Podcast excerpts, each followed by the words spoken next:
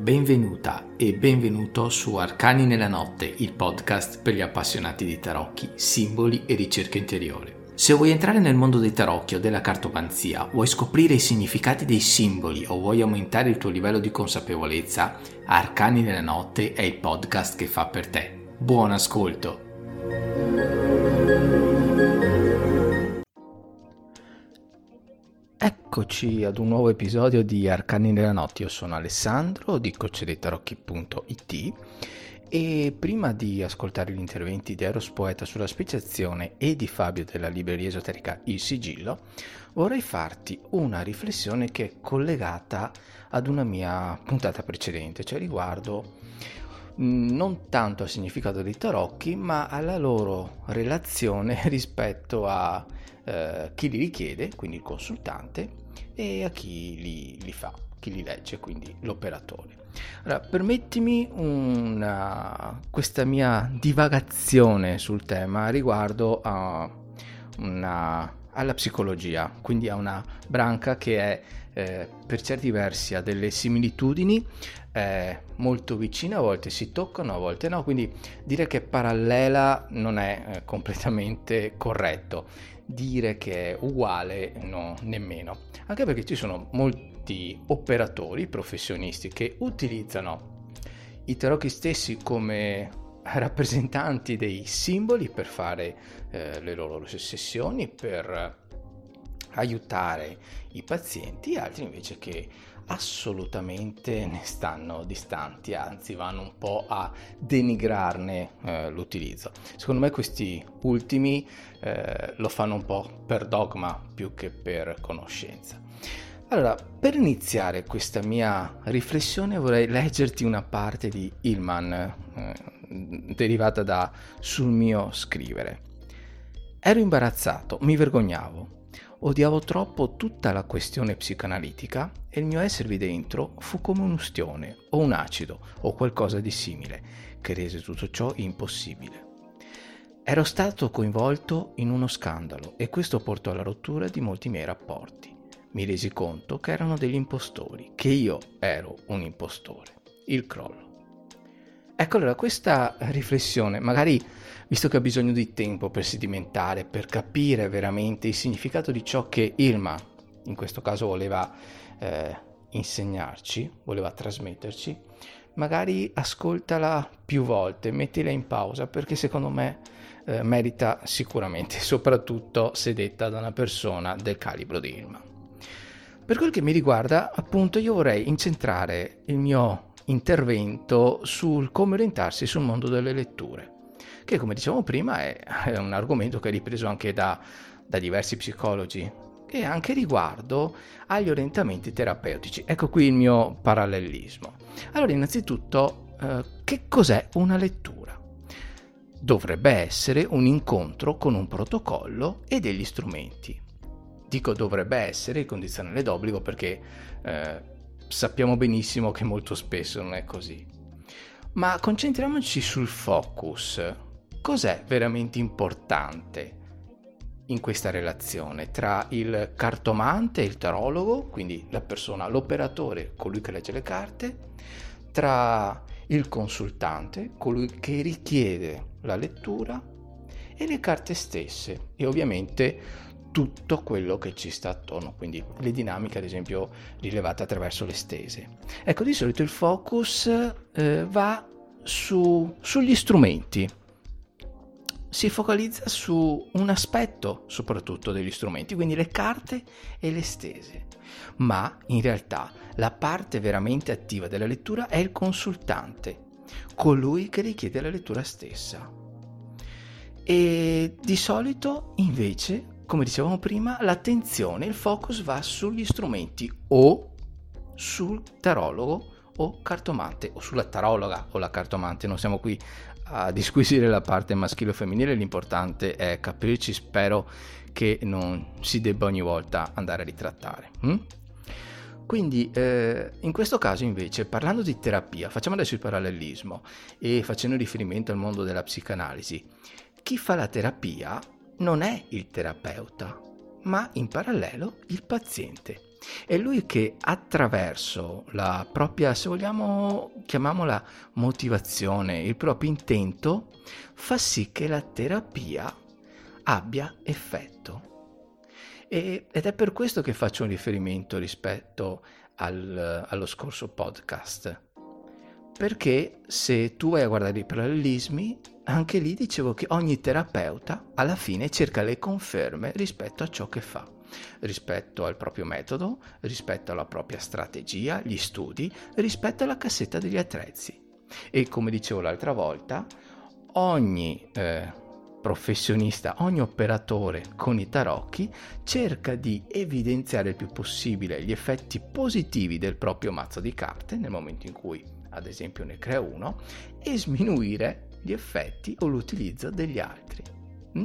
Quindi si, ci si sposta di più sull'aspetto pratico, efficace del marketing più eh, rispetto a quello che realmente fa effetto al consultante. Ma non è eh, l'unico campo ovviamente, eh, ci si può fare riferimento ad esempio a chi la fi- fa la PNL, programmazione neurolinguistica, e la fa male, hm? Ed è quello che dice fa così è perché quella persona si comporta in quel modo, perché è cinestesico, perché è visivo, se parliamo di analisi transazionale, è quella persona, quel professionista, che facendola male dice, eh, si comporta così perché si rapporta da bambino eh, rispetto a un adulto. Oppure, per chi sta leggendo gli arcani, ti succede così perché l'archetipo dell'arcano del diavolo sta agendo su di te in questo momento. Cambiamo contesto per chi fa costellazioni o approccio sistemico familiare e trova altre cause in riferimento al proprio modello. Mm? Quindi vediamo che a seconda del contesto la, il modus facendi, la, il proprio modo di operare è alla fin fine di tirare l'acqua al proprio mulino. Siamo in, in quel contesto lì. E questo serve per confermare le proprie convinzioni, eh, forse perché a volte è troppo doloroso lasciare andare e ammettere che forse è meglio altro.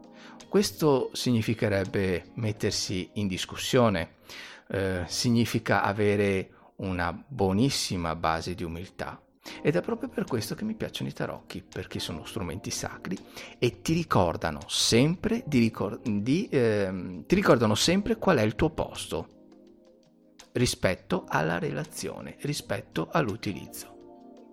E, ehm, giusto per dire non tralasciare, ovvio che dovrei fare una lista lunghissima, diventerebbe noioso, ma anche in altri settori dove si, eh, diciamo, ci si immagina che l'operatore abbia delle doti particolarmente spirituali e faccio l'esempio del Reiki, dove molti marciano proprio sotto questo aspetto. Mm? eh, ho sentito tanti vaneggiamenti di tanti master che poi alla fine no, devo ancora io sono un master devo ancora capire cosa significa perché vuol dire fare un percorso pagando e ricevendo un attestato. Mm? eh, non è che una persona diventa alla fine del percorso più intelligente più motivata non c'è niente di più. La persona dovrebbe essere e utilizzo il condizionale eh, più consapevole ma perché si è ascoltata. E ciò però non vuol dire far leva sull'ego per eh, avere più un'immagine migliore. Penso ci siamo capiti. Ed è proprio per questo che, eh, al contrario di tanti master che inventano nuovi simboli, nuovi metodi, ormai mh, mm, ne ho sentiti veramente di tutti i tipi, eh, perdono proprio loro per strada l'essenziale, perdono gli insegnamenti base che sono l'umiltà, la voglia di imparare, di mettersi in gioco, che tra l'altro sono le stesse dinamiche, le dinamiche fondamentali nell'apprendimento. E se mi segui da un po', sai benissimo che sono un esperto di apprendimento accelerato. E allora ti chiedo, pensa a qual è stato il tuo miglior insegnante o qual è adesso nel presente. Secondo te è quello che ragionava per dogmi e ti interrogava, facendoti ripetere i suoi concetti? Quindi ti dava dei segnali positivi dei voti positivi se dimostravi che avevi capito quello che lui voleva che tu capissi? O forse era quella persona che andava oltre il proprio ruolo, che ti stimolava, ti spingeva a ricercare e a farti un'opinione veramente tua? Anche se non magari ripetevi le stesse cose che erano scritte nel libro, ma le dicevi in maniera diversa o con un senso completamente contrario. Era forse la persona che eh, capiva che tu, anche se non condividevi i suoi insegnamenti, comunque avevi messo in atto il ragionamento, avevi messo in atto la voglia di scoprire, di capire Poco importa se le cose poi erano alla fine sbagliate, l'importante era il processo, non il risultato, perché sappiamo benissimo che a distanza di anni magari pochi ricordano come eh, fare la prova del 9, come risolvere una divisione a tre cifre, ma quelli che però hanno eh, continuato ad alimentare la propria voglia di crescere, di imparare, di mettersi in gioco, sono magari quelli che non ricordano quelle cose che ho detto prima, però hanno ottenuto dei risultati perché hanno sviluppato delle competenze, delle conoscenze che sono sicuramente oltre e superiori alla media. Mm?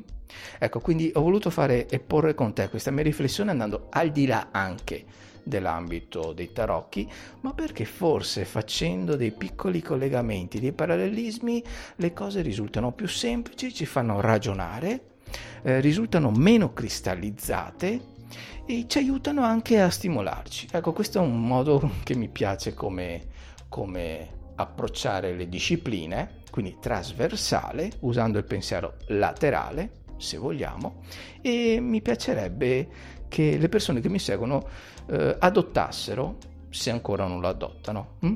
Magari fammi sapere anche tu cosa ne pensi. Detto questo, il mio intervento è terminato.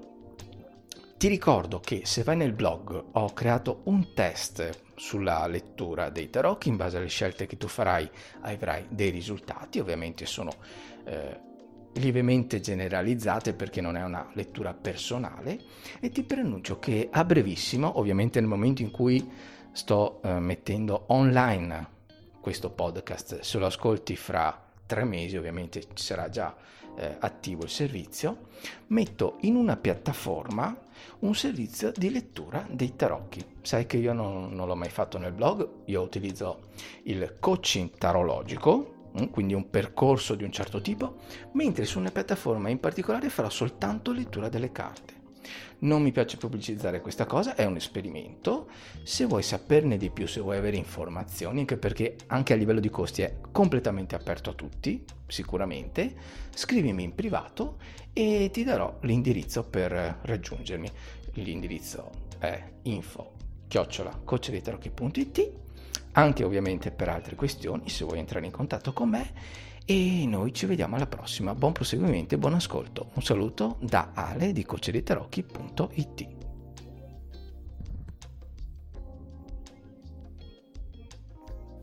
Benvenuto, benvenute, benvenuti. Allora, seconda eh, incontro, eh, il primo dei 12, oltre all'introduzione,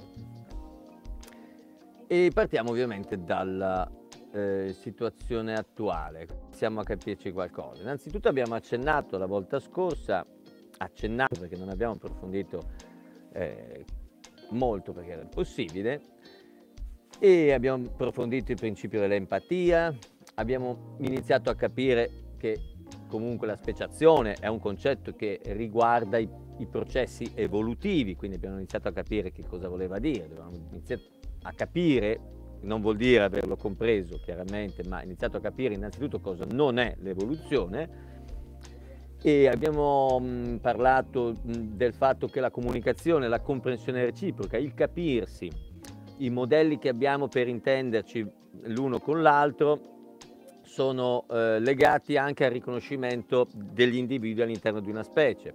Se una specie si riconosce l'uno con l'altro, perché in qualche modo riusciamo a capirci. Ok, ciao Michele.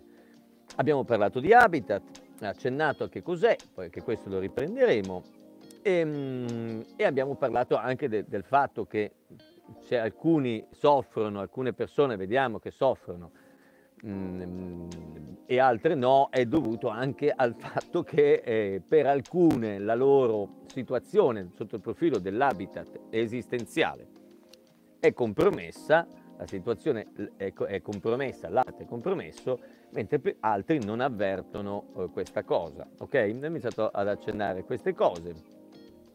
Possiamo aggiungere che il concetto di disagio a sua volta, ciao Luisa, è da mettere in relazione con lo yin e lo yang, ok? Che significa che poi abbiamo dei disagi yang da eccesso e dei disagi yin da difetto. Cioè io potrei, per esempio, la depressione è un disagio da difetto, la rabbia è un disagio da eccesso, L- reprimere la depressione, che è una cosa che si fa purtroppo di frequente a causa di un'errata cultura medica, ehm, reprimere la depressione genera somatizzazioni di un certo tipo, mentre reprimere la rabbia genera somatizzazioni di un altro tipo. E potremmo vedere, per chi magari fosse manualista della medicina cinese, perché oggi la medicina cinese si studia in maniera razionale, manualistica, eh, cioè viene meno quel criterio che applicavano i taoisti dove tu dovevi essere cosciente delle energie per poter parlare di energie, mentre oggi ti fanno un corso, ti dicono così e così. Ecco, ma anche chi avesse studiato in questo modo vedrà che le somatizzazioni dovute a un, a un disagio da eccesso, come può essere la rabbia inesplosa, il fatto che una persona è frustrata, il classico anche il ragazzino che eh, viene costretto a stare seduto, a, farla, a far quello, a fare il bravo, quelle cose, dove la, la sua esuberanza Young la, la, deve contenere per non subire una punizione eh, morale o, o, o, fisica, anche quello genera tutta una serie di patologie di un certo tipo. Ecco. Quindi la sofferenza non è sofferenza sempre nello stesso modo. Va bene? Ok. E adesso, parlando di condizione attuale, iniziamo a parlare di quello che di fatto è il campo energetico, perché la, eh, con il concetto di egregor, che ho accennato anche questo la volta scorsa, qualcuno magari mi ha seguito in altri appuntamenti, in altre circostanze, e ha iniziato a capirlo un po' meglio, cercheremo di far sì che un po' passi anche questo eh, concetto perché è altamente abusato, cioè considerate che io lotto anche molto spesso, ma senza neanche farlo volontariamente, ma mi trovo a scontrarmi con una situazione dove da un giorno con l'altro proliferano delle minchiate stratosferiche su qualunque argomento, non puoi passare se fuori quadratura, grazie. Delle minchiate stratosferiche su qualunque argomento e io mi ritrovo che poi dopo le persone di fatto sono confuse, perché come dico sempre, dopo che ti dicono una cosa, tu non sei più quello di prima, cioè tu puoi anche non crederci, ma il fatto che, tu, che qualcuno te l'ha detto comunque è un dato che rimane nella tua mente. Cioè quel giorno quella persona ti ha detto che le patate fanno male al giovedì e tu dici vabbè ma che cavolata, però te lo ricordi che ti ha detto questa cosa, ok? Poi quando fossero due, magari perché qualcun altro ha creduto a sto cretino, che anche da un'altra parte ti arriva con informazioni, questa cosa inizia a diventare, a entrare in dei meccanismi, in degli psichismi che in qualche modo escono fuori dal dominio del senso critico e ascrivono a quella che viene definita mente intermedia o mente dei dogmi. E una volta ci entrano le cose, da lì non puoi eradicarle pensando o informandoti, come piace dire oggi agli sprovveduti illusi, in buona fede magari, ma un pochino illusini. Ok, quindi andando avanti, quello che possiamo iniziare a capire e che, eh, che cos'è la speciazione, perché stiamo parlando di speciazione? La speciazione è un fenomeno che accade ad una specie, quando quella specie, per esempio, si spacca a causa del fatto che si è staccato un iceberg, vivevano i pinguini su un blocco di ghiaccio, il blocco di ghiaccio si spacca in due, metà blocco di ghiaccio, non lo so, ci sono da mangiare delle cose, nell'altro blocco di ghiaccio non ci sono da mangiare quelle cose, ma ce ne sono altre, e devono adattarsi all'habitat e a distanza di anni danno luogo a due specie di pinguini leggermente differenti. Una cosa interessante è questa, per esempio, da notare, che quando una specie è in armonia col suo habitat, ha un corretto impulso sessuale. Quando non è in armonia col suo habitat, l'impulso sessuale potrebbe deformarsi o addirittura scomparire, come capita a, non so, degli animali che vivono in una foresta, c'è un incendio, dopo l'incendio, l'anno dopo, non è che stanno lì a fare la festa dell'amore di primavera. No, sono lì un po' insicuri perché l'impulso alla riproduzione in realtà è atavicamente richiede una previa verifica delle condizioni esistenziali, cioè l'animale non gli viene di mettere al mondo la prole se non ha un, posto, un modo di proteggerla, se non ha un modo di eh, nutrirla, insomma di eh, consentirgli di allevarla, va bene? E non lo fa ragionando. E questo accade anche alle persone, quindi potete immaginare a livello diffuso come un effetto psicologico che coloro, quelle specie umane coscientive, che in questo momento stanno ehm, avvertendo un habitat non congeniale alla vita, perdono o vivono deformanze dell'impulso sessuale, ok? Che per l'essere umano ha delle ripercussioni fortemente anche emotive, emozionali, nei sentimenti, nel modo di percepirli, va bene? Aberrazioni che gli psicologi spiccioli che vendono se stessi possono spiegare come vogliono, ma rimarranno sempre delle gran cavolate, ok? Perché non basano sulle verità di base dell'essere umano, ma solo su congetture, metodi, tecniche, teorie soprattutto, ok, che in gran parte basano sul placebo, cioè sul fatto che la persona è convinta che vada tutto bene. Va bene, ok. che vergogna. Boh, che poca scientificità, che poca obiettività.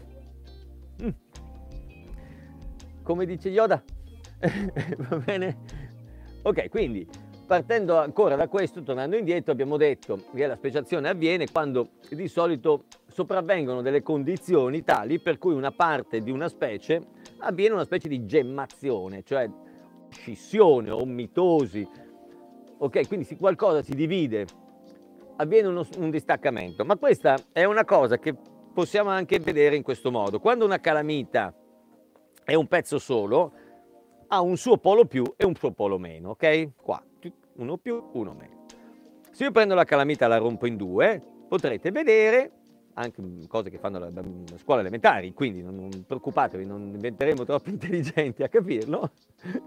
Questi due pezzi di calamita saranno più o meno, più o meno, cioè si sono ripolarizzati per generare il polo mancante. Prima erano più, meno. Quando lo rompi, qua compare un meno, più meno e di qua compare un più, più meno, ok? Più meno, più meno, che vuol dire che quando tu togli ad un sistema che ha un suo equilibrio, gli togli una componente, quella componente si deve riformare all'interno di questo. È un po' quello che succede anche con i neuroni, quando si dice che se tu per caso per una lesione perdi una, un gruppo di neuroni che aveva una funzione, sembra che hanno già rilevato che rispondiamo in questo modo, il cervello prende altri neuroni che usava per altre cose e li, ne, va a destinare una parte per andare a compiere, eseguire quella funzione.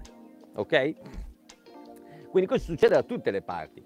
Succede nel momento in cui, non so, eh, dieci anni fa nel gruppo di Gnosi io facevo quello che teneva un pochino dritti evitava di fare troppe cialtronate, quindi sostanzialmente ero quello che andava a tenere sotto controllo le, le mitomanie del, del, sacerdote di turno che veniva lì a raccontare storie. Dicevo, vabbè, ma però dai, non puoi di sta roba. E lui ovviamente mi detestava. Cosa è successo però? Che gli altri stavano tutti zitti perché facevo io quella cosa in quel sistema quando ho detto, sentite, andatevene un po' anche a, in quel posto, sono andato via, mi hanno poi raccontato che le settimane dopo è successo un casino perché la mia tendenza, la mia funzione critica si era spalmata su tutti gli altri. Altri esempi, Ivanov spiegava che, riferendosi alla Russia degli anni 70, che era un errore mettere a morte i criminali e in quel modo la sua malvagità si sarebbe sparsa su tutti gli altri. molto meglio, diceva, era rinchiuderli piuttosto tentare di correggere eventuali tendenze che avessero questi criminali, ok? Finché erano in vita.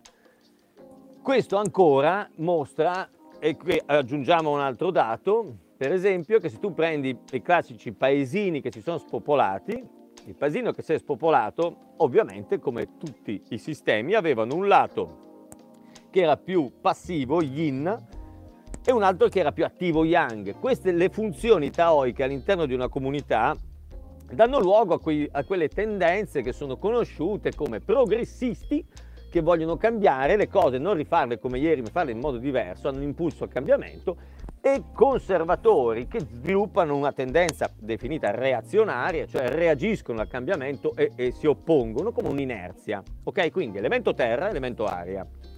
L'elemento aria è dinamico, si muove, non riesce a star fermo, prova a tenere ferma una nuvola. L'elemento terra, anche, qua, cioè, anche quando vorresti che si spostasse, devi far fatica a muoverlo. Va bene, quindi gli elementi filosofici li possiamo vedere in questo. Il conservatore alla terra, con cui mantiene le tradizioni, il progressista all'aria, con cui può vedere più cose, è più intelligente, è più creativo, è più emotivo, ok? E anche un po' più inquieto. Però se tu hai un paese e nascono ogni 100 bambini, mettiamo un ragazzo che è molto progressista, la sua presenza nel paese modifica il paese in un modo o nell'altro. Chiaro, ci saranno resistenze e attriti fatica, sforzo, contrasto, perché comunque è un cambiamento quello che sta accadendo, cioè questo ragazzo in qualche modo deve essere accettato dalla comunità e la comunità in qualche modo eh, deve essere accettata dal ragazzo, perché se no scaina, fa casino, rompe le cose, non lo so cosa fa il progressista. No, ok, però se tu chiaramente in questo paesino gli metti una porta con scritto se sei progressista vai di là che c'è la città. Tutti i progressisti sono nati in città, è ovvio, è notorio che il ragazzo quello un po' che dove lo metti sta, sta bene lì. Quello invece un po' agitato, l'anno dopo è a Londra, l'anno dopo è andato via, ok? Quindi che succede?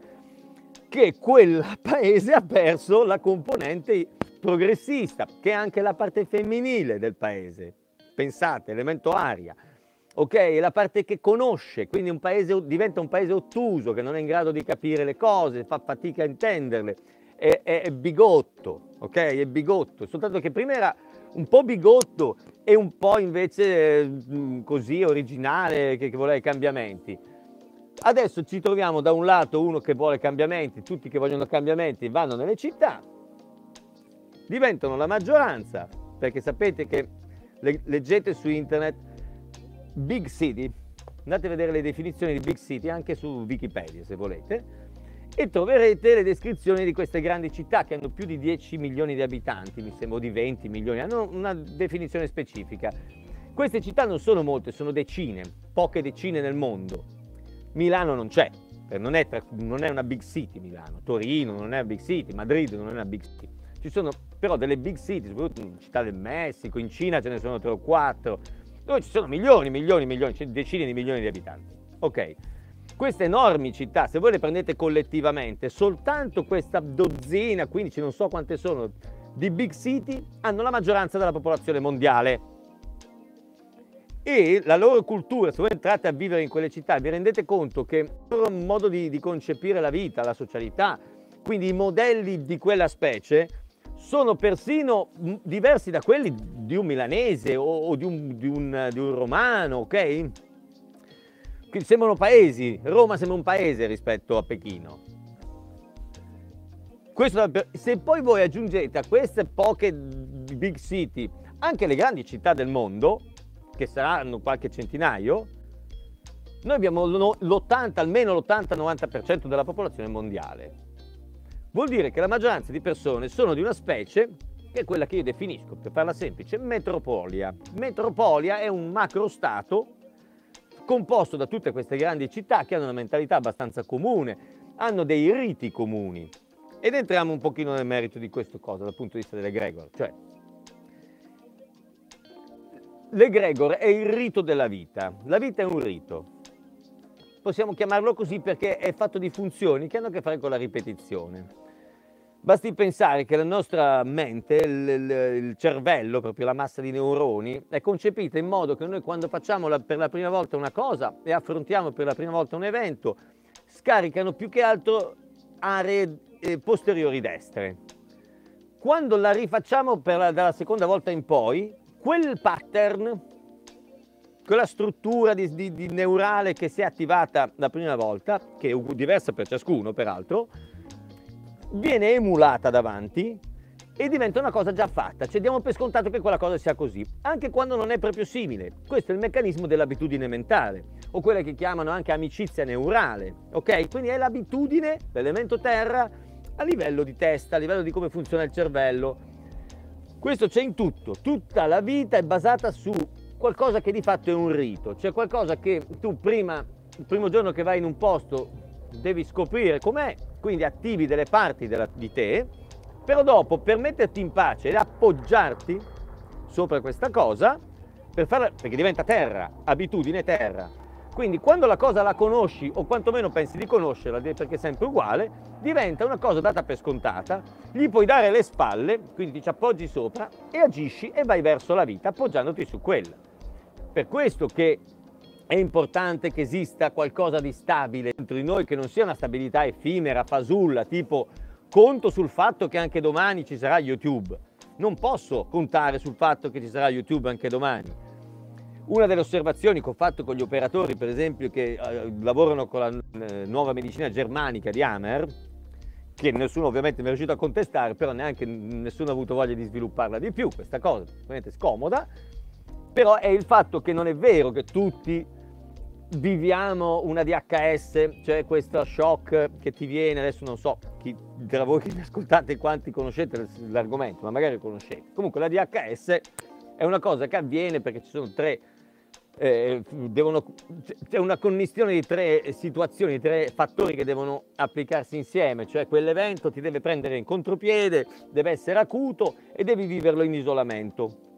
Ok? Ma l'elemento interessante che fa sì che alcuni sviluppano una DHS, quindi anche un cancro, e altri invece in quella situazione non lo sviluppano. Immaginiamo due fratelli, magari muore un familiare, un congiunto, eccetera. Uno dei due fratelli gli viene una malattia grave, all'altro invece no. Ok? Ma de- dei tre elementi, quello che eh, decide è se ti prende il contropiede o no. Prendere il contropiede vuol dire che tu ti aspettavi che il giorno dopo questo tuo parente sarebbe stato ancora lì con te a colazione. Se tu contavi su quello, gli avevi dato le spalle, per te quello era una cosa che non ci pensavi più, ci contavi, avevi appoggiato su quella cosa la tua azione o idea di azione per il futuro, il tuo protenderti dentro la tua psiche verso il futuro poggiava su questa cosa. Questa cosa non c'è più, che potrebbe essere il tuo compagno, potrebbe essere la tua casa, potrebbe essere il tuo lavoro, dipende su cosa ti appoggi, ti crolla il mondo però in contropiede, cioè mentre tu stai andando di lì, sapete il contropiede, no, io vado per fare gol, mi rubano la palla e me li trovo dietro che stanno già vicino alla porta, contropiede, cioè mi, mi, è un po' come anche il colpo d'incontro per chi conosce la box, io vado per dare il pugno a qualcuno, però mi carico in avanti appoggiando il peso in avanti, lui me lo schiva e mi dà un bel jab, sul mento e io casco come una pera perché gli vado a sbattere sul pugno con la faccia moltiplicando la micidialità del colpo. Va bene? Ok, quindi sono esempi che possiamo vedere in ogni cosa, ma l'elemento fondamentale è l'elemento terra, quindi il fatto che oggi veniamo indotti a sviluppare dipendenze, quello che anche nella prima lezione parlavo di addicting, quando si parla di addicting si parla anche di abitudine, ok? Quindi le, la, quella che viene chiamata dalle droghe dipendenza fisica, dipendenza psicologica, si tratta comunque di abitudini, cioè qualcosa che si sviluppa nel tempo. Ok? Non è che te la prendi una volta c'è l'abitudine. Alcune sostanze sviluppano delle dipendenze più rapide, però sono anche sostanze particolari. Ma in ogni caso è il tempo e il protrarsi della cosa che generano abitudine. Addirittura qualche mh, mm, psicologo, neurologo parla del, dei 21 giorni, non avete sentito parlare anche voi. 21 è interessante, 7 per 3. Sapete che secondo le culture antiche, soprattutto quelle riportate da Gurdjieff, si parlava del Tream Sinak e dell'Epta Parapashinok, che erano il, la legge del 3, che è la legge che genera, e la legge del 7, l'Eptaparapashino, che era la legge che ordinava. Ok, quindi è come se in sette giorni noi ci abituiamo ad un livello, nei sette successivi ci abituiamo ancora a un altro livello e con gli ultimi sette, quindi 3 volte 7, 21, ho creato un'abitudine, oppure magari sono riuscito ad eliminare un vizio come fumare. Ok, sto tre settimane. È interessante perché sembra che questo numero abbia una sua validità. Ecco, però senza uscire troppo dal seminato, anche perché purtroppo non potrò dedicare moltissimo tempo e non voglio annoiare nessuno, andiamo a parlare ancora un pochino di egregor. Quindi adesso noi ci troviamo in una condizione dove la maggioranza di popolazione è, eh, ha sviluppato, è stato indotto a sviluppare un modello sociale, ogni specie ha il suo, quindi in quella specie di che modello sociale ha? Allora, non, mm, non ha branco, ok? Perché vivono in una collettività dove non hanno rapporti intimi, empatici l'uno con l'altro. Quindi sono un po' scollati tra di loro. Voi provate a camminare in una città, non è che vi salutate con i passanti, no. Mentre invece nel paese dove vivete, sì, vi conoscete, vi salutate. Va bene, quindi il fatto di riuscire a vivere anche a contatto, in prossimità di qualcuno che non sai chi è, è già un po' delirante. Quindi vuol dire che tu stai affidando in qualche modo la sicurezza che questo che hai in parte a te non sia boh, un assassino, un ladro o qualcuno, solo sul fatto che qualcun altro da qualche parte si occuperà di far sì che tutto sia in ordine, la polizia, non so chi, boh, i droni, le telecamere, cioè così. E già è un modello mentale, un modello esistenziale, un'idea della realtà basata su concetti differenti, una ripartizione diversa da quella naturale umana di quelle che sono le ovvie naturali esigenze ataviche.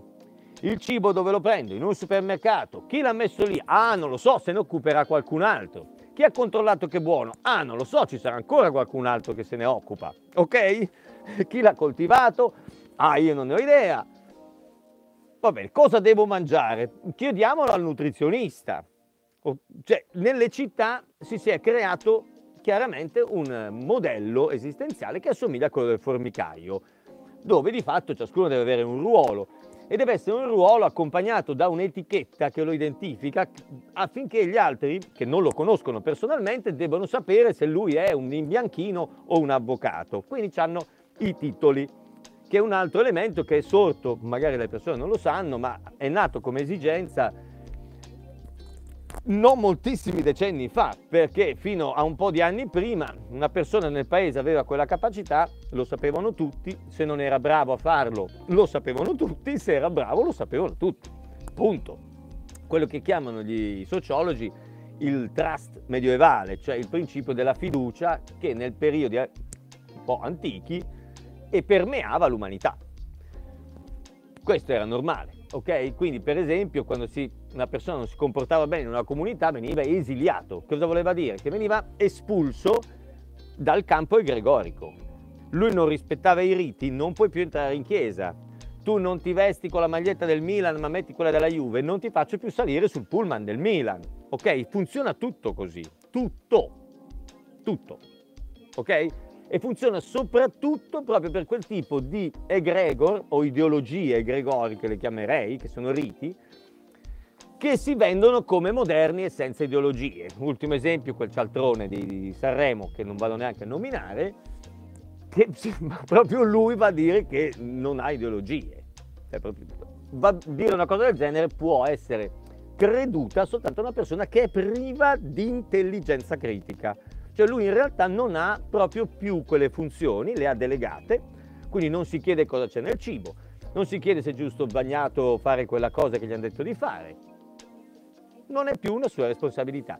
Questo atteggiamento di delega delle responsabilità di scelta senso critico eh, equivale corrisponde ad una involuzione della coscienza, cioè quando le persone diventano eh, coscientivamente meno presenti, diciamo involute, il contrario di quella che abbiamo detto evoluzione. Quindi quando vanno in involuzione lo fanno tentando in una specie di modo di oblio, è una forma di oblio, la pressione delle scelte che devono compiere.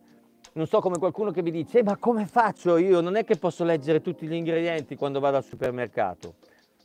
E io non so cosa rispondergli, perché io sin da bambino li leggo, perché mio padre mi ha insegnato a leggerli, quindi li leggo, non è che soffro.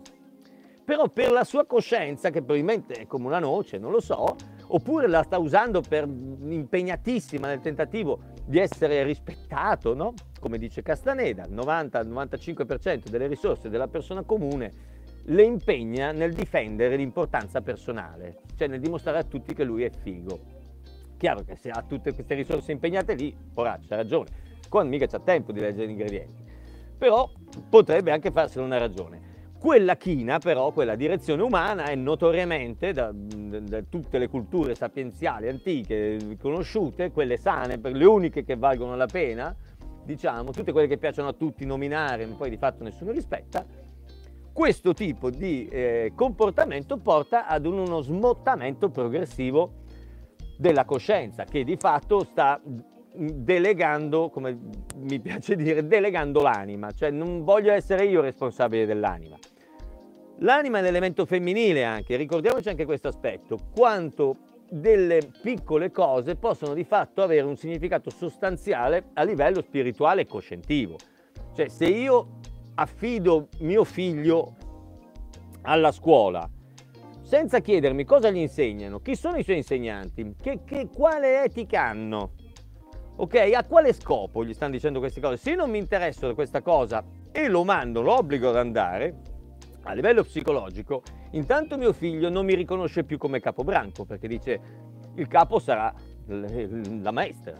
Perché? Perché lui mi sta affidando a un estraneo e si fida ciecamente di questa cosa e questo all'interno di tutta la natura avviene quando tu affidi una cosa a qualcosa di superiore. Tipo affido a Dio perché è sopra, non è che affidi a uno un cretino, no, dice allora quello mi sembra un cretino, affido mio figlio a lui. No, tu stai dando per scontato, e questo lo stai anche insegnando a tuo figlio, stai dando per scontato che siccome qualcuno l'ha messo lì a insegnare, allora quello lì deve essere buono ad insegnare. Scelta che ormai stiamo facendo da 40 anni, quindi potete immaginare che livello di degenerazione globale l'essere umano ha. E in quale appunto condizione di scarsa coscienza l'essere umano si trovi ad affrontare una condizione che invece è altamente pilotata dal punto di vista delle risposte cognitive all'interno di quelli che sono i paradigmi dell'ingegneria sociale che chi ci lavora lo sa, chi non ci lavora non lo sa e giustamente se non sa le cose è ignorante quindi non può capirli. Purtroppo è così. Che te devo fare? E funziona in questo modo.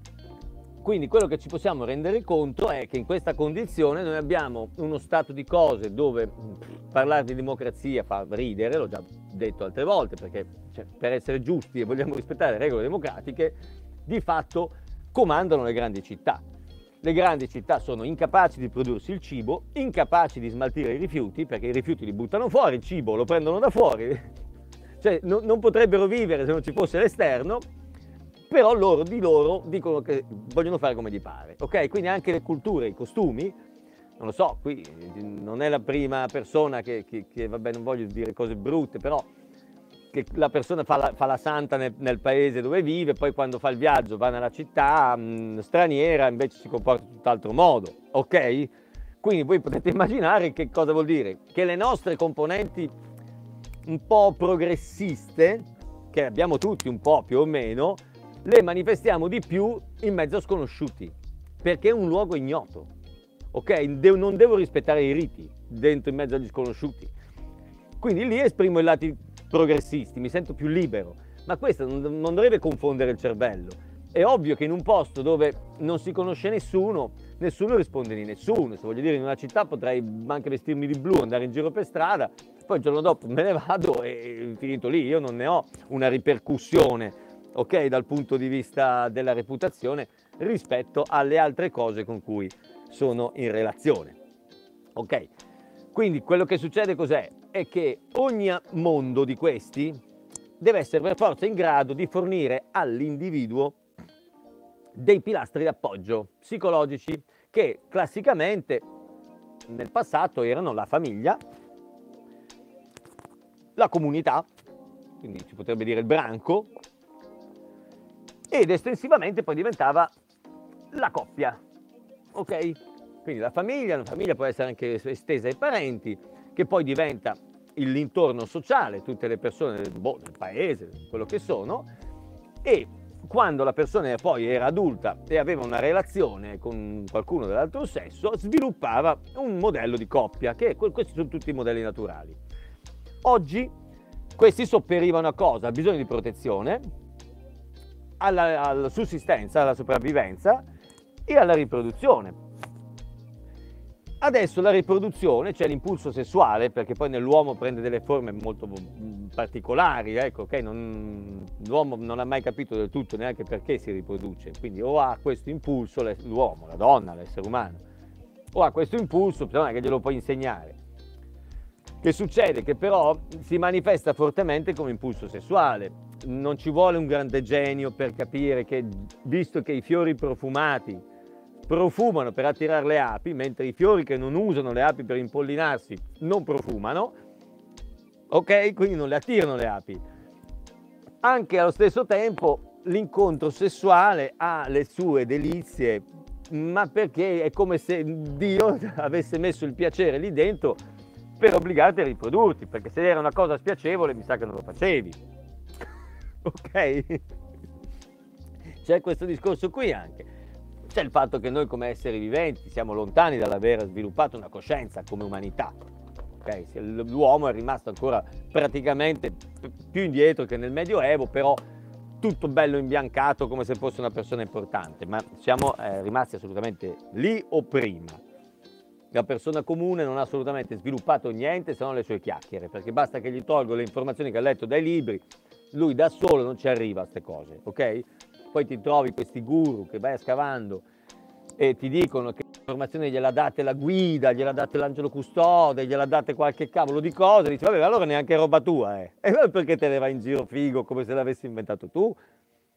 Praticamente sei un ricettacolo, un ripetitore, un, cosa sei? Sei lunare, non lo sapevi tu di tuo sta cosa.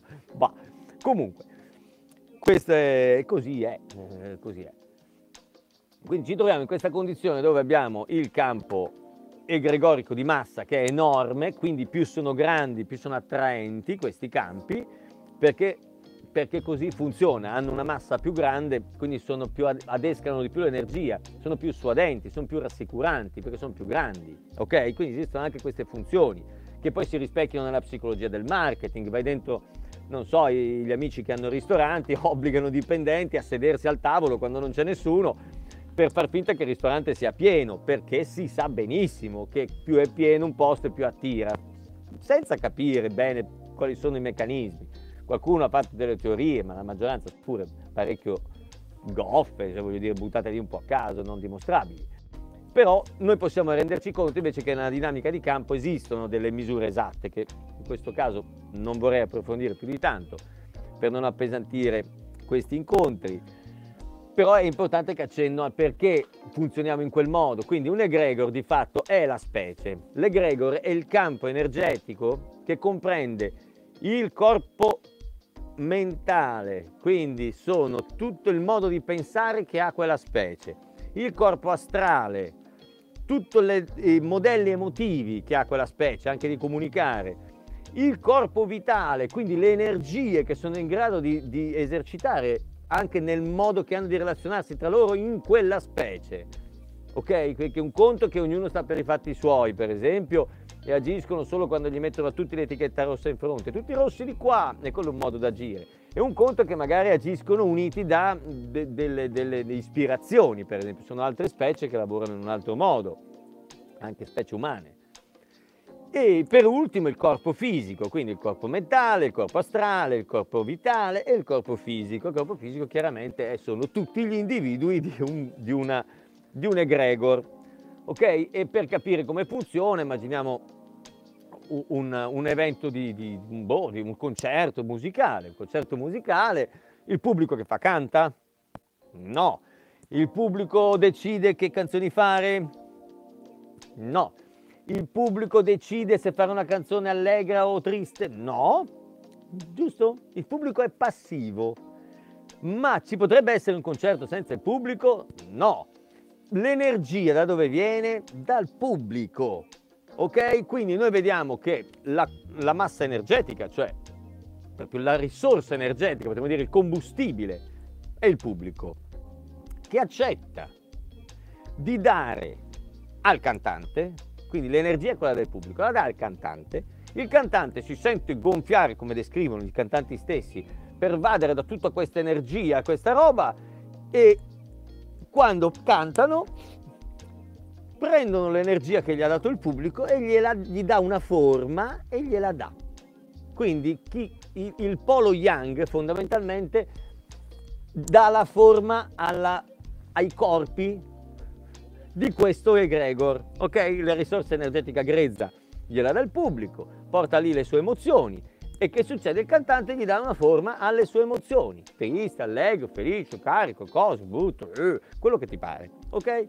Stessa cosa nelle partite di calcio, nel teatro, nei gruppi di, di, di, New Age, tutte queste chiacchiere sul lì, il guru, una cosa, lì. nessuno che guarda veramente cosa sta succedendo, non capisco perché, perché è tutto abbastanza facile e anche senza usare queste parole, magari che uso, che ho preso dal mondo dell'occultismo e tutte queste cose, di fatto si potevano anche chiamare anche in altri modi, ok? E comunque erano lì, davanti agli occhi di tutti, come funziona. Tanto è che peraltro alcuni ho visto che le hanno capite e poi vedi pure che non le dicono, perché questa cosa che quando tu scopri un segreto lo, te lo devi tenere per te per avere questo vantaggio nella specie di guerra vampiresca tra persone, anche tra nelle coppie, che fa pure schifo vedersi, non è elegante, e, è per quello che poi porta prole malata o assente.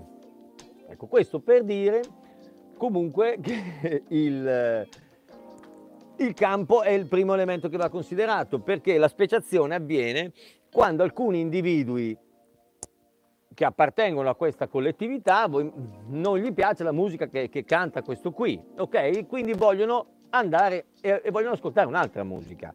Quindi che fa questo blocco?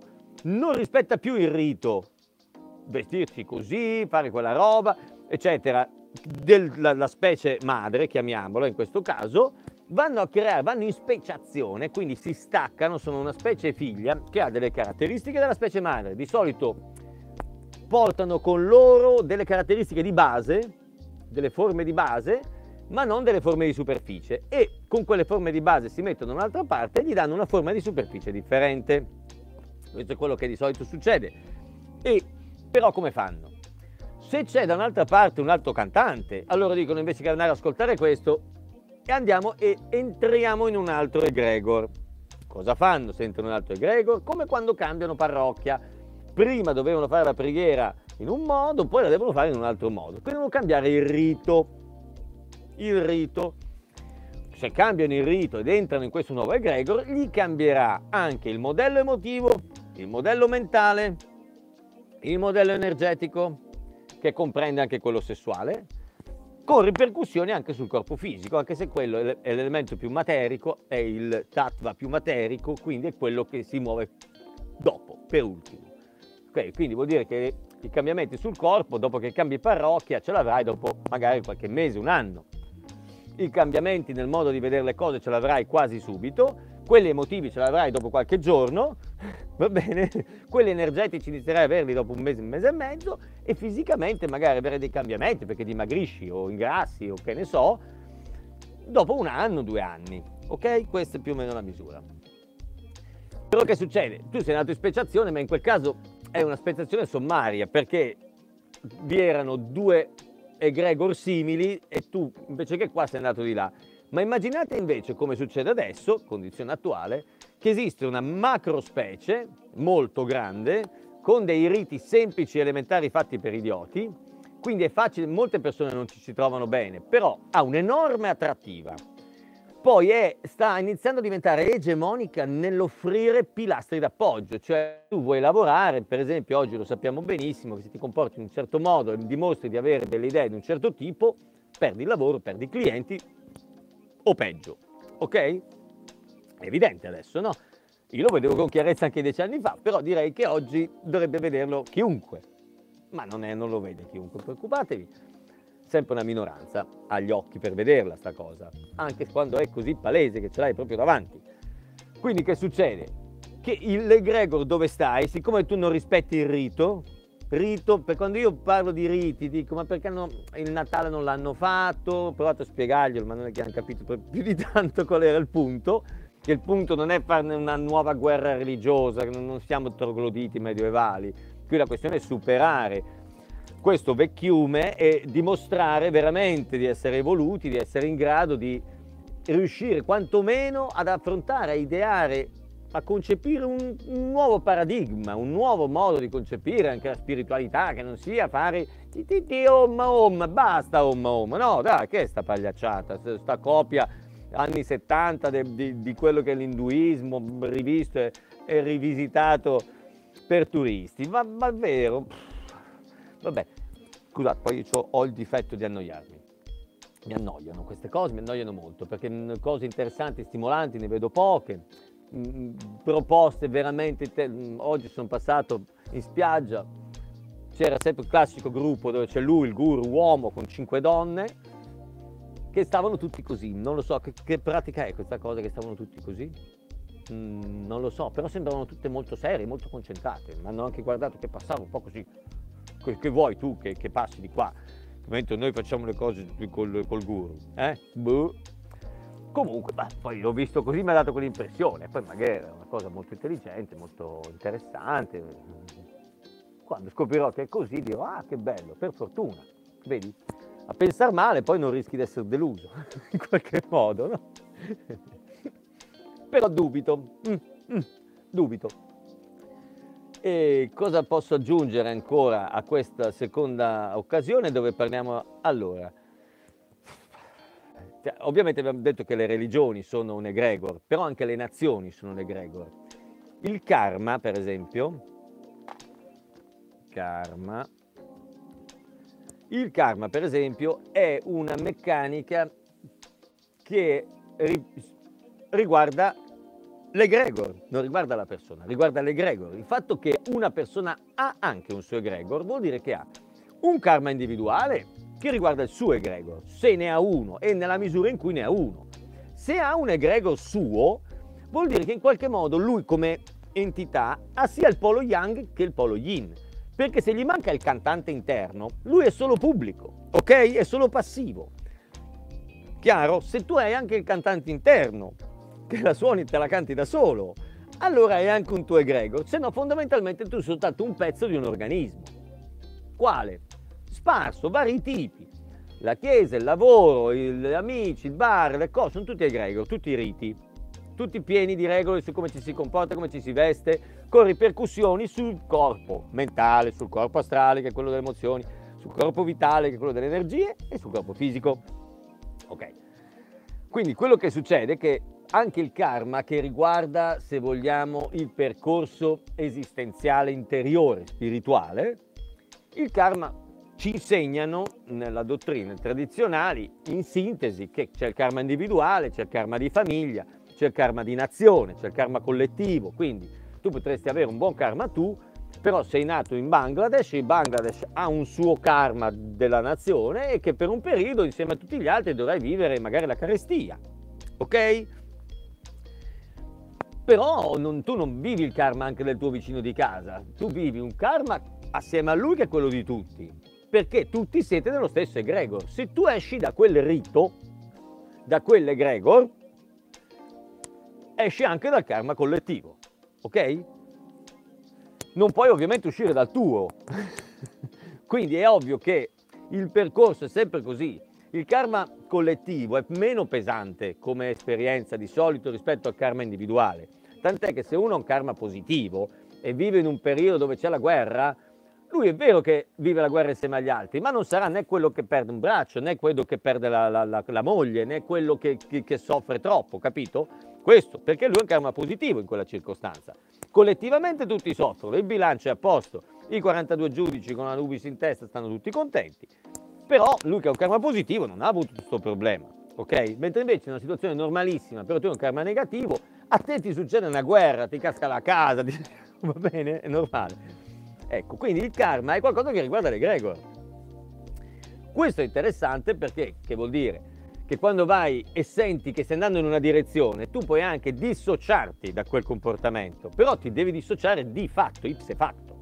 Non puoi dire no, vabbè, io fosse stato per me non l'avrei fatto, però che devo fare? Ok, quello... Mm, no, tu non stai esercitando il tuo libero arbitrio, non hai il cantante interno, il polo yang interno, quindi di fatto vieni considerato un nulla, cioè un pezzo di un altro organismo, il karma è quello dell'altro organismo, non il tuo. Tu non vali nulla. Certo che se tu ti manifesti e dici no, io questa cosa la voglio fare in un altro modo, bang. Lì avviene il problema perché un conto è che tu sei uno che non ha il cantante interno, però inizia magari a non stare tanto bene in un posto, magari perché, non lo so, sono tutti più giovani di te, riescono meglio a fare quello che, che di solito si fa in quel posto, e vai in un altro posto dove sono tutti più vecchierelli, allora tu ti senti meglio c'è ancora quello di prima, no? cioè, non è che sei cambiato molto, prendi dei riti un po' diversi, in una parrocchia un po' diversa, dove tu come ego stai meglio. Ma anche in quel caso lì non è cambiato proprio molto, non è proprio una gran speciazione. Voi dovete immaginare un enorme egregor che è la realtà, che è basata su dei riti di base profondi. Dentro ci sono tutte queste palle che si compenetrano, che sono tutti questi altri campi, alcuni grandi con dentro tanti campi. So, prendo l'egregor cristiano, per esempio, crede che c'è nato un uomo che si chiamava Gesù Cristo nell'anno zero, ok? Però ce ne sono tanti di cristiani, quindi possiamo immaginare un enorme egregor cristiano con dentro tante palle. Alcune sono anche simili in altre caratteristiche, perché hanno tutte e due magari un determinato tipo di rito, e allora si sovrappongono in parte, perché una parte dei riti sono equivalenti, altri invece sono distanti, cioè hanno riti diversi, credono tutte a questa cosa, però diversamente, ok? Così funziona e così è pieno. Quindi ciascuno di noi eh, di solito è più o meno appoggiato, appoggiato su degli egregor che sono quelli che gli conferiscono gli appoggi atavici, sopravvivenza, protezione, salute e riproduzione, quindi la parte sessuale. E stiamo parlando in una maniera un po' spicciola, eh? poi in altri più avanti andiamo nel corso e più entriamo un pochino in profondità. Va bene, e ehm, invece la speciazione effettiva avviene quando un individuo, di solito un individuo, o un gruppo di individui, può essere una coppia, la coppia era perfetta come arca, per quello che la chiamano anche arca la coppia, perché la coppia è una polarità molto semplice, dal momento che le persone non sono dei burini, è la, parte, è la forma più funzionale, perché si scelgono attivando tutti i centri, quindi si riescono a riconoscere molto, non è soltanto una questione, andiamo d'accordo perché veniamo tutte e due da, da, da, da Agrate e Brianza, cioè non, non, c'entra il campanilismo, no? È una cosa molto istintiva che quindi ripercuote in profondità, possiamo darci le spalle l'uno all'altro e quindi di fatto sei più efficiente quando compi un'azione. È chiaro che se la coppia sta insieme soltanto perché vi piace scambiarvi gli organi sessuali, è un altro, tutto un altro modello, una, tutta un'altra cosa e non c'entra nulla con la coppia, tant'è che poi più tempo passa e più ci si confonde, maschi, femmine, caloriferi, criceti, bambini, vecchi, tutte cose, perché tanto se quella è la funzione, questi hanno capito male, pensava che fosse solo per quello, dicevo, quello per quello va bene anche un Android, la bambola di gomma di Amazon, di Wish, Fat, Fat Wish, perché fetish, insomma quello, no? E, ehm, quello che appunto è la speciazione che avviene di solito con qualcuno che non ci sta più dentro, questo è interessante, e, non, e deve uscire per forza. Perché? Perché i movimenti evolutivi avvengono tutti per repulsione. Questo lo scandisco più lentamente perché è una di quelle cose che poi diventa chiave per molti elementi. Cioè noi quando cambiamo nella nostra vita, cambiamo modo di pensare, modo di vivere, quindi anche egregor, appoggi psicologici, non lo facciamo mai per attrazione. Sapete che il movimento avviene per attrazione perché qualcosa ci tira, tipo una cosa che desidero, o per repulsione. Qualcuno potrebbe dire no, io invece volevo tanto comprare la casa in campagna e quindi mi sono mosso per attrazione. Ma sii un po' più cosciente quando fai le osservazioni, ti direi.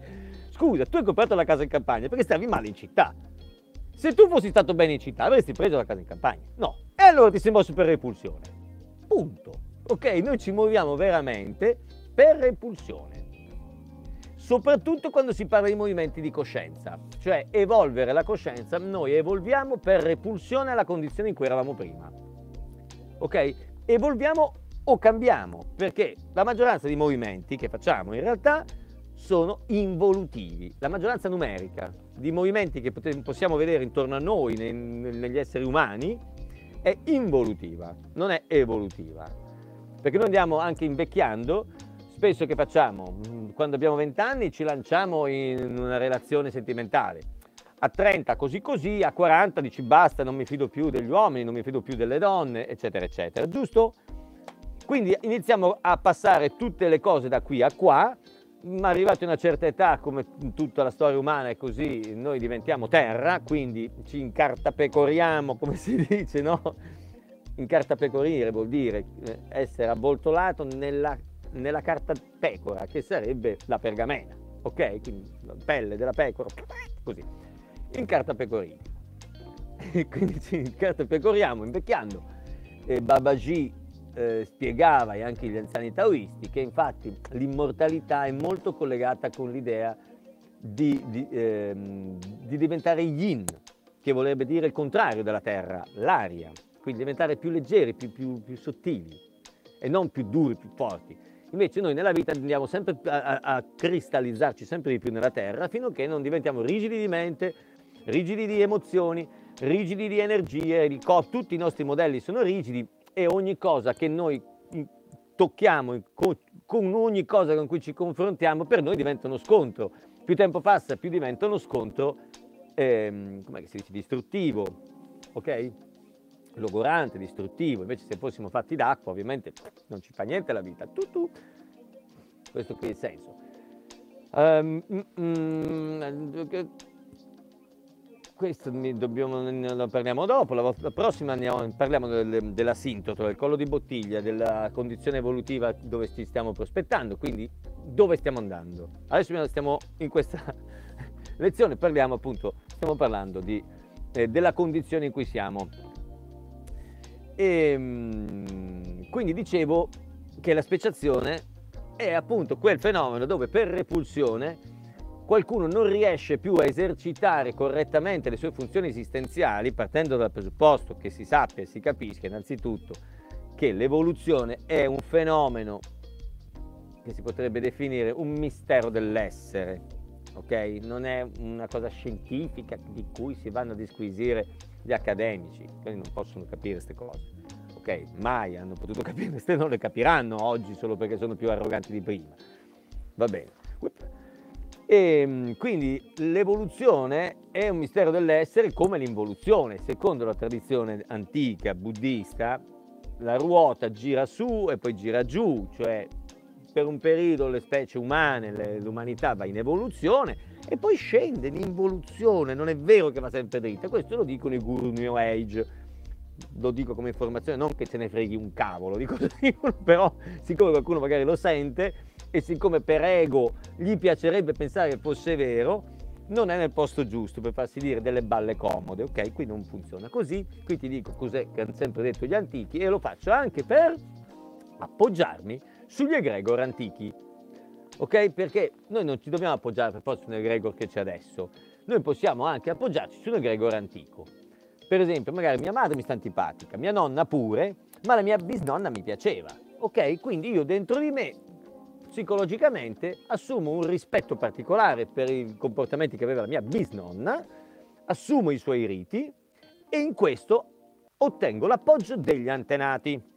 Quindi quando si parla degli antenati in qualche circolo di famiglia, di ayahuasca, di New Age, New Age, diciamo New Age corretta, questa qui, o elaborata da qualche psichedelico, che è pure peggio, ecco, quando si parla di antenati, questo è che succede con gli antenati. Cioè l'antenato non è mia nonna, perché mia nonna, cioè lei usava il dado quando cucinava, ok? Era una brava donna, però usava il dado era già ricoglionita di televisione, per dirla in qualche modo, ok? Quindi perché andare a fare tanto i figli su qualcosa del genere, no?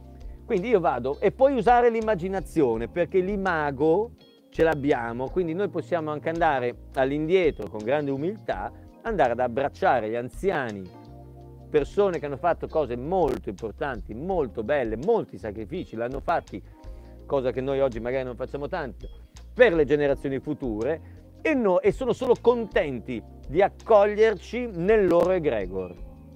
Ok? Quindi io vado a cercare prima che quell'egregor si fosse degenerato.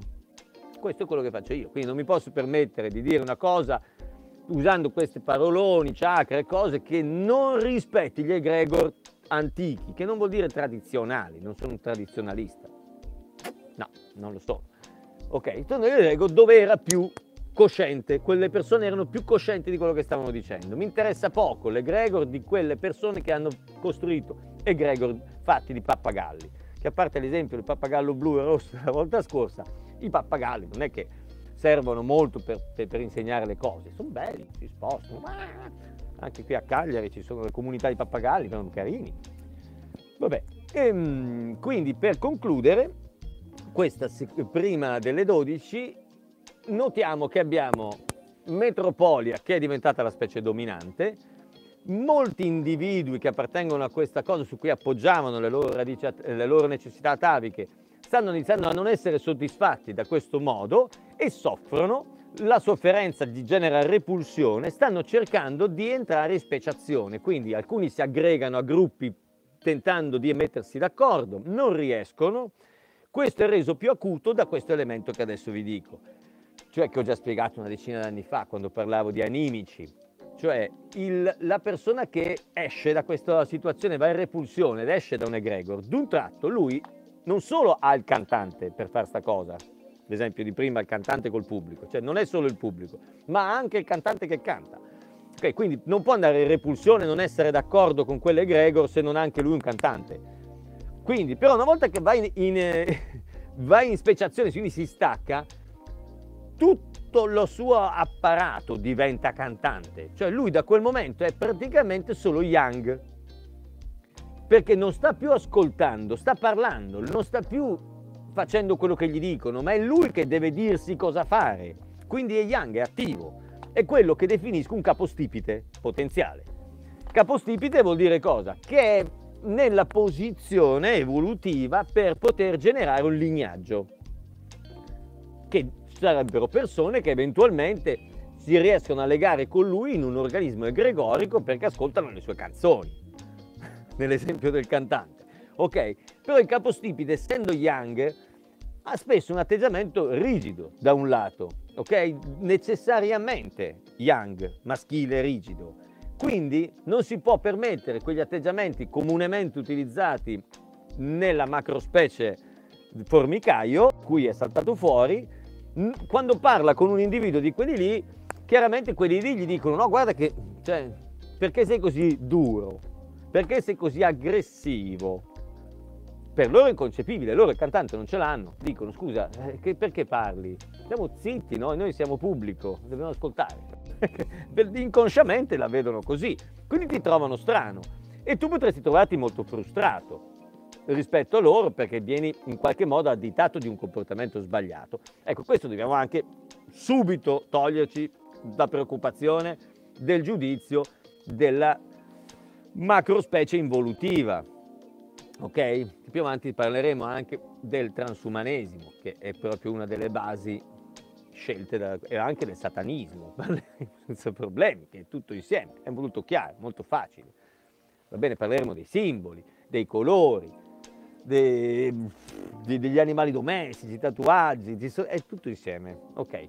Però ecco la cosa con cui volevo chiudere era questo, cioè che uomini e donne che sono costretti a uscire da questo poi sviluppano degli atteggiamenti di durezza con i quali si fanno male loro stessi, perché possono entrare in collisione con persone a cui vogliono bene, con, con i figli, con il compagno, la compagna, con, con le persone per strada. E, essere in quello stato lì è più difficile, oltretutto si invecchia più rapidamente quando si è young, è notorio che il capobranco campa meno dei gregari, ok? è notorio, proprio perché lui consuma molta energia yang e tra le tre energie conosciute che nella medicina cinese, nel taoismo vengono chiamati tre gioielli, due hanno caratteristiche yang, il Qi e il Jing, non lo Shen. Lo Shen ha caratteristiche Yin. Quindi, in particolare il Jing, che è materia, è il corpo, si deteriora, si logora, ok? Si logora all'interno del, del dover essere duro, yang, maschile, ok?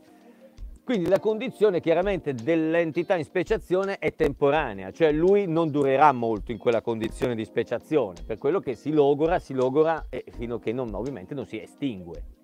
E parlo di estinzione a quel punto perché lui era un capostipite di una neospecie, speciata da una specie madre, ma non è riuscito a dar luogo a un lignaggio ed è morto, quindi ha, si è estinto come specie e non parlo di riproduzione, eh, perché potrebbe anche fare un figlio, come fanno in tanti, che fanno gli originali, però poi fanno un figlio e glielo mollano ancora alla macrospecie dominante che gli fa il lavaggio del cervello e poi dopo qualche anno si ritrovano in conflitto col figlio. Intelligente, bravo, fatto bene. Ecco, non lo fate. Cioè, se vogliamo fare, avere il cantante interno, dobbiamo cantare. Non possiamo dire io sono un grande cantante e poi eh, stai sempre a sentire cosa dicono gli altri. No, non, non funziona in quel modo lì. Però purtroppo quando poi ci si rincontra, magari siamo più persone, sono in speciazione, pensano che quando si ritrovano è come se in automatico fossero una specie di famiglia, ma non è vero, minimamente, sono tutti poli yang, cioè lì nessuno vuole fare lo yin, nessuno ascolta, quindi tutti vogliono dire la loro e si iniziano a creare molti fronti di contrasto, perché il contrasto è proprio yang versus yang, boom, ok? In Aikido, per esempio, che è una disciplina anche quella di, di sapore un po' taoista, anche se non è giapponese, non è cinese, però in Aikido si sa che, al contrario di come fanno vedere nei film, quando c'è un combattimento di spada, il colpo non va assolutamente parato. Boom! No. A parte che ti rovina la katana, la katana è una spada leggera, non è fatta per essere pigliare colpi come un martello quindi è una balla storica il fatto di vedere i film che Chunk Chunk con la katana, non funziona tanto in quel modo, la katana deve servire a prendere quell'energia e fargliela scaricare fuori a chi ti sta dando il colpo. Ok, poi parleremo anche di questo, dei tre scende istruttori. Il tagliare, per esempio, taglia il C, è uno dei tre scende. L'istruttore rispetta gli istruttori, taglia il C, bruci lo scende, rompi il jig tagliare, rompere bruciare, ok? E va bene, quindi partite dal presupposto che quando vi incontrerete della gente veramente evoluta come voi, che capiscono tanto tutte queste cose qui, non aspettatevi che saremo tutti d'accordissimo, saremo tutti d'accordo, anzi dovremmo tutti, se vogliamo essere più svegli, in quell'occasione essere femminili. E soltanto quando tutti immaginate siamo 10, invece di arrivare lì tutti young, tutti maschili, uomini e donne, ma tutti maschili, andiamo lì uomini e donne, tutti femminili. E dopo che siamo lì tutti femminili, si va ad armonizzare da sola la cosa quando il femminile si manifesta, non le femmine. Le femmine mettono zizzani, le femmine devono imparare a usare il femminile. ok? Quindi invece quando il femminile in un gruppo si manifesta, si manifesta ovviamente la pazienza, la gentilezza, l'accudimento, l'empatia, sono tutte cose femminili, ok? Occuparsi l'uno degli altri, ascoltare, ok? Sorridere, sono tutte cose femminili. Non è, non è che nasci con la vagina e, e, ti metti il trofeo della femmina, okay? non c'è, il femminile, femminile devi conquistarlo. Un po' come dico ai miei amici sardi, inutile che ti vanti di essere sardo. Qualunque qualità tu ritieni che la, i sardi abbiano, onora quella qualità dimostrando di essere all'altezza. Cioè, fammi vedere che ce l'hai. Tu dici che i sardi, non lo so, sono saggi?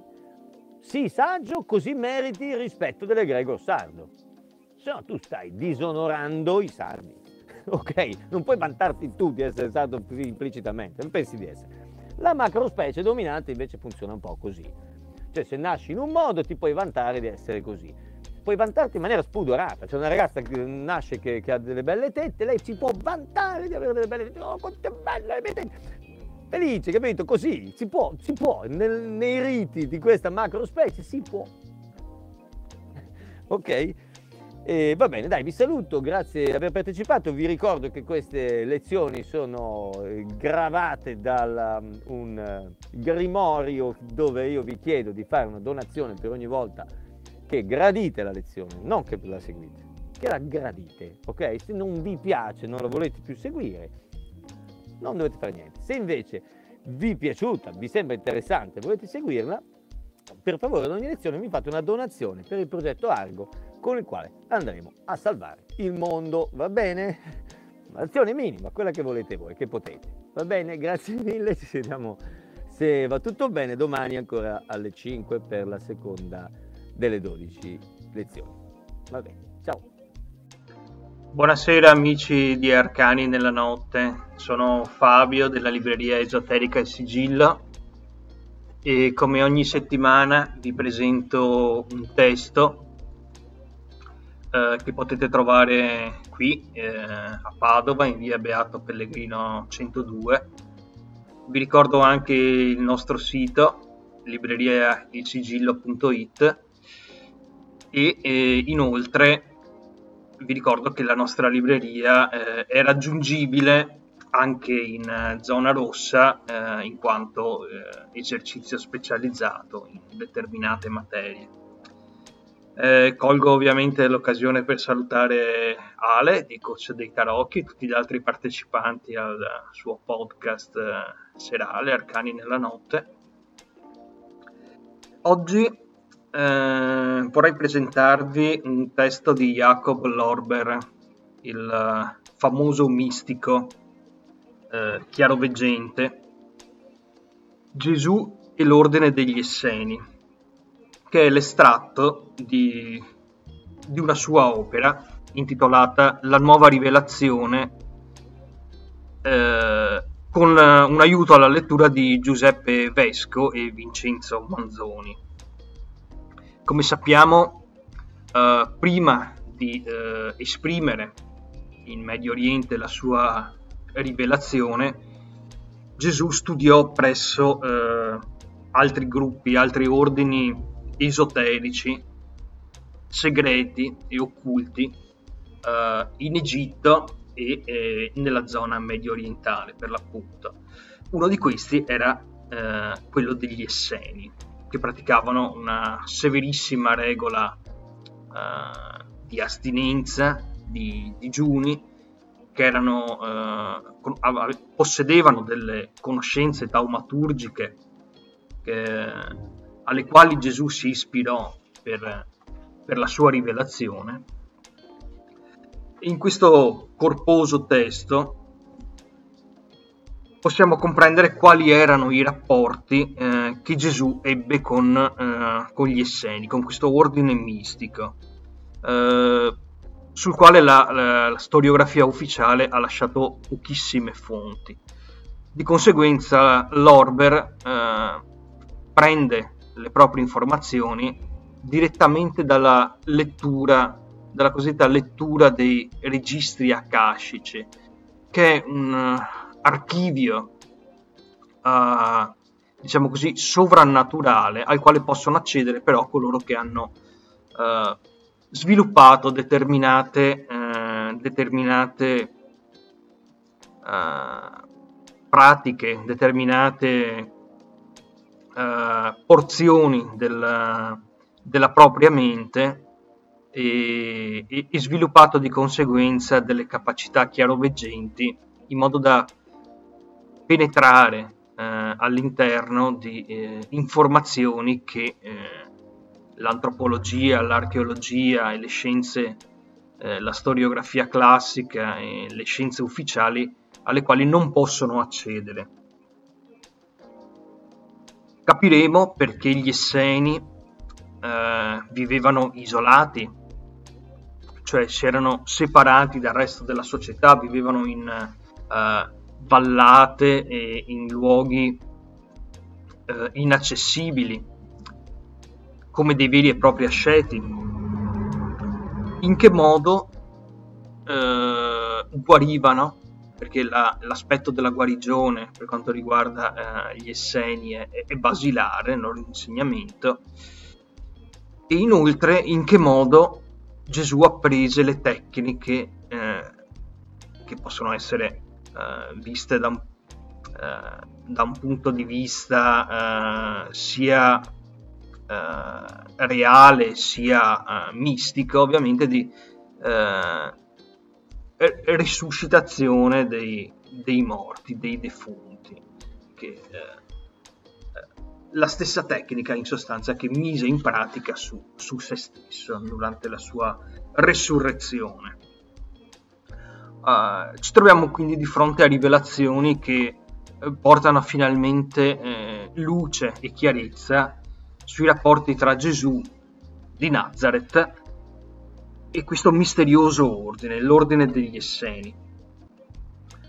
Uh, sono esistite molte polemiche, soprattutto da, da, parte di coloro che si oppongono al cristianesimo esoterico, eh, eh, incentrate sul fatto che eh, Gesù e i suoi cosiddetti miracoli erano, per così dire,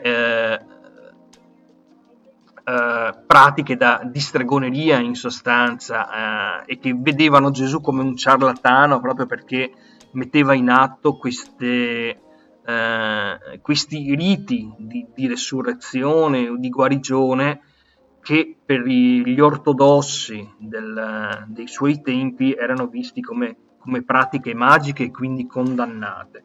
E capiremo che Gesù aveva eh, concepito eh, questi poteri proprio eh, visitando e studiando insieme agli Esseni. Abbiamo quindi delle notizie indispensabili che eh, sono tesi a, fugare questi, questi dubbi e a gettare una nuova luce sulla figura del Cristo esoterico.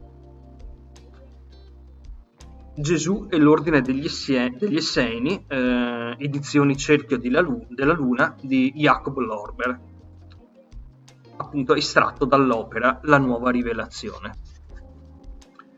Bene, per questa sera è tutto, io vi saluto, vi auguro una buona serata e a risentirci alla settimana prossima con una nuova puntata di Arcani nella notte. A presto!